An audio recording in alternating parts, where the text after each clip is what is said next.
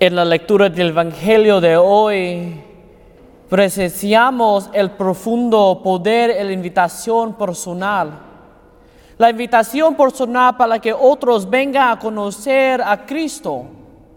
Juan el Bautista, parado con dos de sus discípulos, vio pasar a Jesús y al escuchar la declaración de Juan, he aquí el Cordero de Dios estos dos discípulos siguieron a Jesús. Esto comienzo con la simple pregunta para nosotros, ¿quién es Jesús? ¿Cómo podemos decidir ir al igual de Juan de Bautista? He aquí el Cordero de Dios. Si no sabemos quién es el Cordero de Dios. Siempre les digo a mis estudiantes, no quiero saber qué dice el catequismo y la Biblia. No quiero saber lo que, que un santo dije sobre Jesús. Quiero saber a su experiencia personal sobre quién es Jesús para ti. Hablar desde tu propio encuentro con Jesús.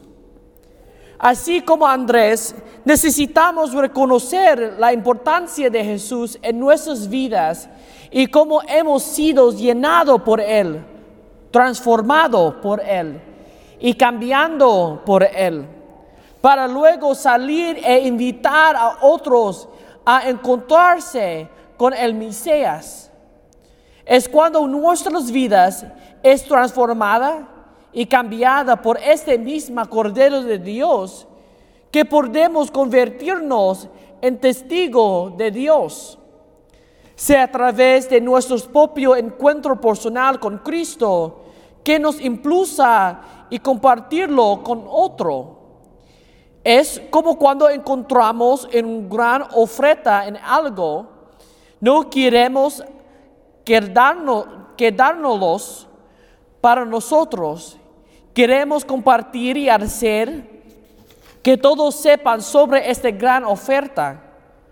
Andrés no guardó los, esta revelación para sí mismo. Inmediatamente compartió este descubrimiento que cambia la vida con sus hermanos. Este acto simple pero profundo de Andrés, llevar a sus hermanos a Jesús, es uno poder, poderoso ejemplo que lleva a otros a Cristo. Nos recuerda la importancia del testimonio personal y la invitación en nuestro propio camino de fe y la vida de quienes nos rodean. Así como Andrés respondió en la presencia de Cristo, llevando a sus hermanos a encontrarse con Él, nosotros también estamos llamados a ser portándose en el bueno noticia. Estamos invitando a compartir el poder transformado de encontrarse con Cristo, con aquellos que a quien amamos y preocupamos y igual que Andrés lo hizo con Simón. Nuestro mundo hoy necesita grandes testigos, personas que a través de sus palabras y acciones guíen a otros hacia Cristo. A veces están en la simplicidad en una invitación, una palabra amable, un acto de amor donde llevamos a otros a encontrar la Mesías. Llevar a las personas a Cristo no siempre requiere grandes gestos ni estrategias tejías elaboradas. Comienza con nuestra voluntad de reconocer la presencia de Cristo en nuestras vidas y en nuestros deseos y compartir este encuentro que cambia la vida de los vida con los demás. Cada uno de nosotros tiene un círculo de, de la influencia.